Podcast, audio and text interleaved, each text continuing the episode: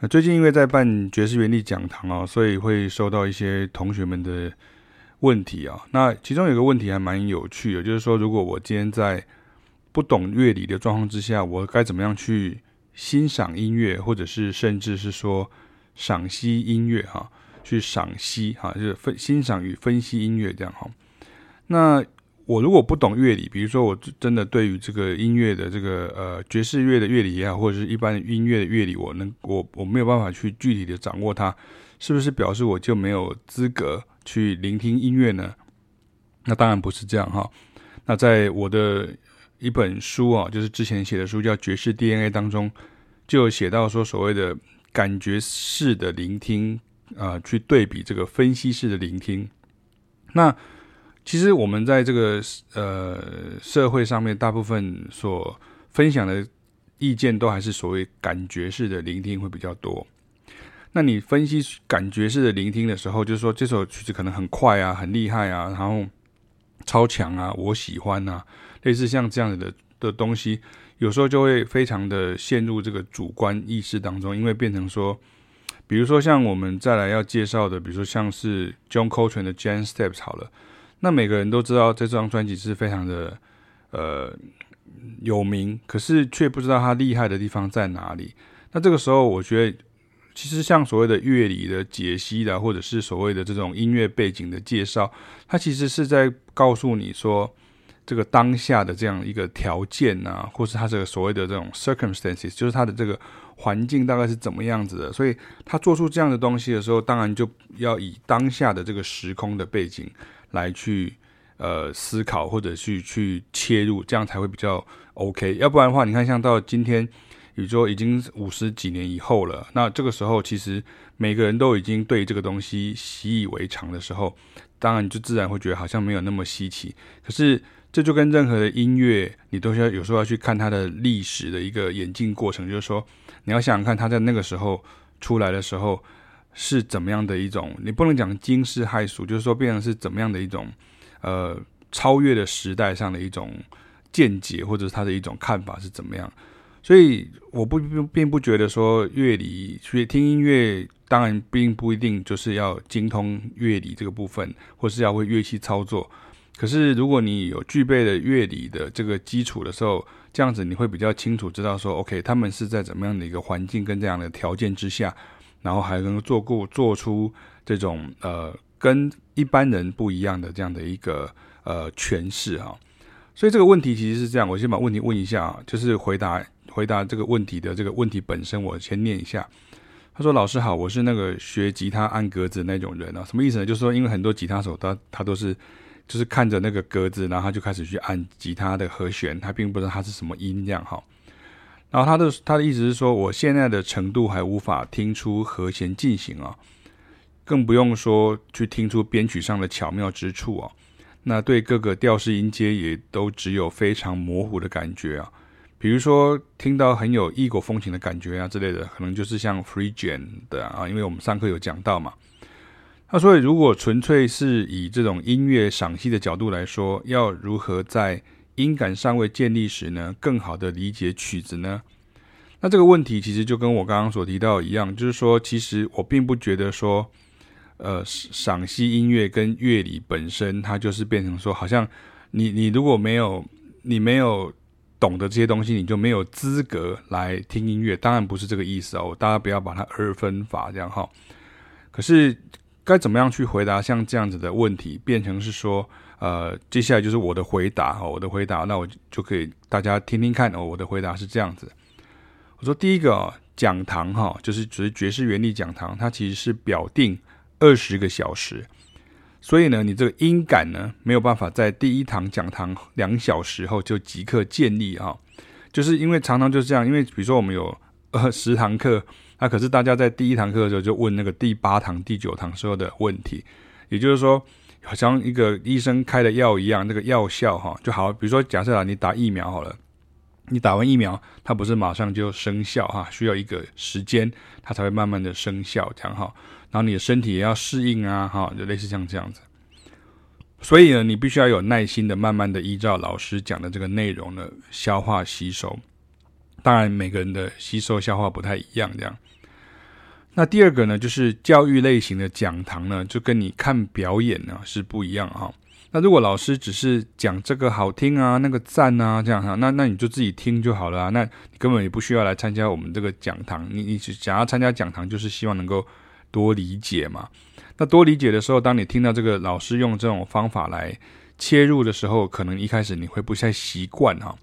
所以。如果你要在理解音乐家的美感以前呢，这个其实就是我们所谓的赏啊哈，因为发问的同学是这样讲嘛，赏析嘛，他不是只有讲欣赏或者说听好不好听这样而已。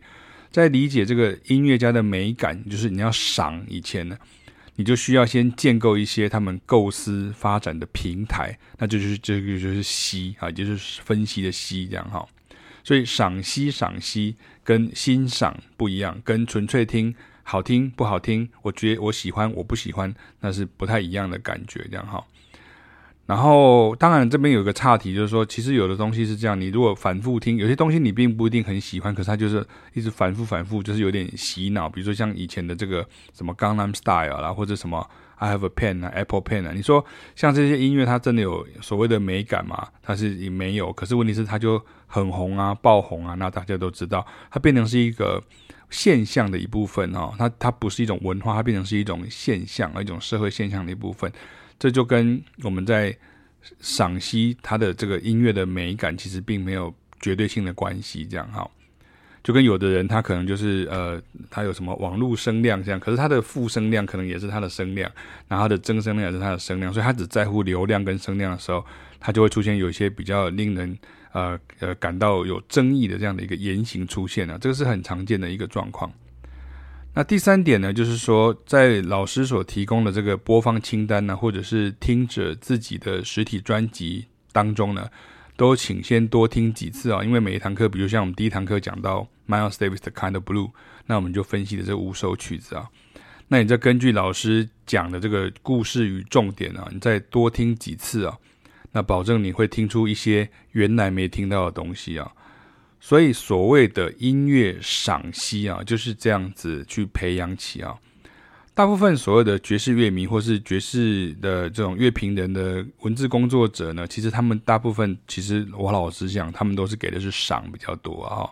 比较没有做到能力去做到这种析哈，所谓的赏就是说，他可能会跟你讲说，这个音乐其实听起来很像谁，这个听起来他就给你一个对比式，他就说这个你觉得这个听起来很像是谁，然后他就会提供一些呃文字上的资料啦，然后就说啊这个他是几年的时候这个先讲的这些资料，其实你用读的就有了啊，然后然后他就提供一些就是这个听起来很像什么，可是他说说不出来一个比较具体的，说像乐手会跟你讲说他使用了什么样的一些。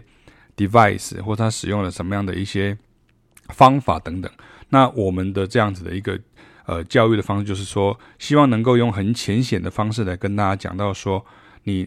你要怎么样去体认到，你不不你不用跟他们一样，可是你要怎么样去体认到说，他是用什么样子的方式来达成这样的音乐上的一个目的，这是我们要跟大家来介绍的哈。那第四点呢，也就是跟刚刚讲的很相近啊，就是说所谓的听懂。并不表示说就是一定是听出来说哦，这是什么调式，那是什么音啊，或者是要采谱抓歌之类的哈。这个其实是很多爵士乐手自己他常常会呃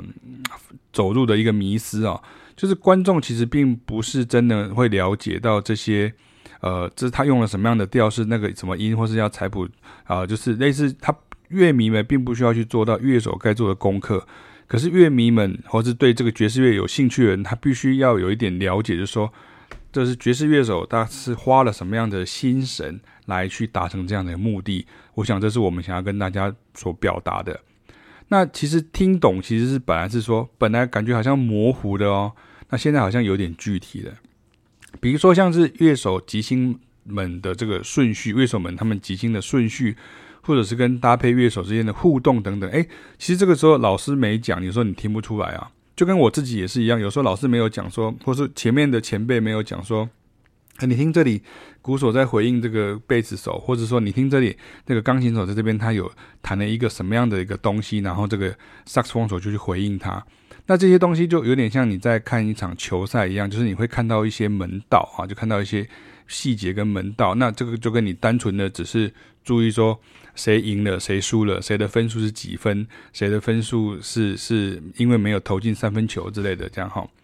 所以还有就是说，像每一首曲子想要达成的效果，这也是我们想要跟大家表达的哈。那最后一点就是。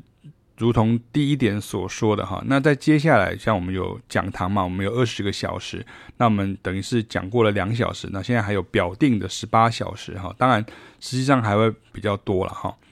那一样的概念跟类似的情境哈，都会再重复哈，这就是我讲的意思啊，就是说你其实，比如说你可能会觉得，哎，这个是 John Coltrane，下一个就是呃什么 Dave Brubeck，然后上一个是那个 Miles Davis，你会认为他们是不一样。可是，其实他们之所以会被认为是爵士乐手，就是因为他们有一个共通的地方。那这些东西一样的概念跟类似的情境，它都会重复，也就是我们想要跟大家讲的。所以说，如果你没有老师来带哈，带就是来带领的这个带哈。对我的学生就常常讲说，启斌老师跟凯老师并不是在教学生啊，他其实是在带学生啊。带学生就需要好像带一个球队一样，你要慢慢的带出来一个样子。即便是你今天是在这个所谓的音乐赏析的这个一个部分，那我我们像我有一些同学，他们也都在教古典乐的赏析。那这个时候，他当然不是要这个学生去看谱啊或者什么，可是他会告诉学生说，他的学员说，比如说他讲到这个呃呃。布鲁克纳的这个交响曲啊，或者是这个呃华格纳的这样的一个歌剧里面，你要从哪个角度去切入？那这个东西是我们现在同样在爵士乐里面，我们在跟大家来强调的这个部分啊。那如果你有这样的概念的时候，在这个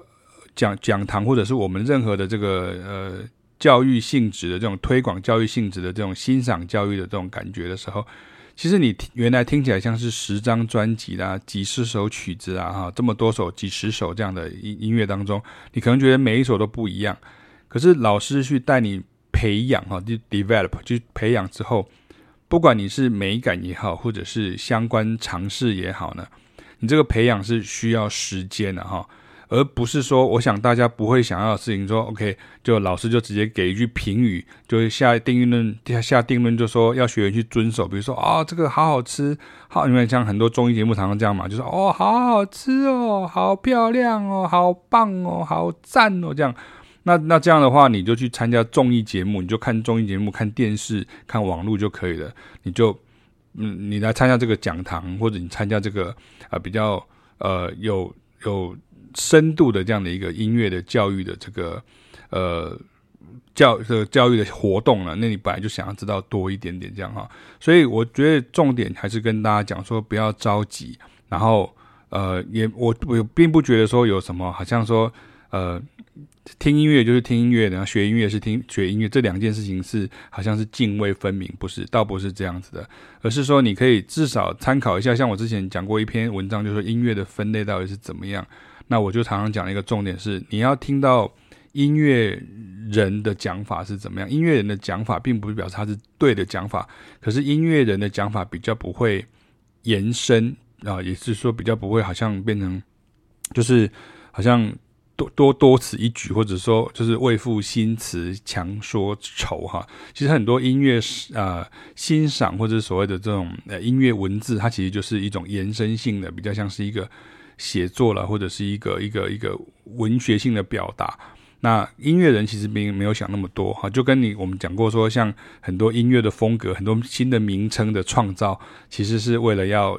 博取这个同才之间的认同，以及就是好像啊，就是定了一个名称出来，就大家就可以去遵守。可其实真实的状况并不是这样子哈。所以以上呢，就跟大家在周末的时候来聊一下，是说其实音乐的赏析。它要有赏，也要有析，哈，也要有赏，也要有析，而不是只是纯粹的去用主观就讲说，我觉得这个很棒，我喜欢，或者是这个好赞，或者说你要相，就是完全去 follow 老师的美感，那不是像这样。当然，你需要一段时间，就是老师讲的东西你可能不太习惯，那可是你要慢慢的去认识它，然后一段时间之后，你就会开始。呃，有点柳暗花明又一村的这种感觉啊，就会豁然开朗了。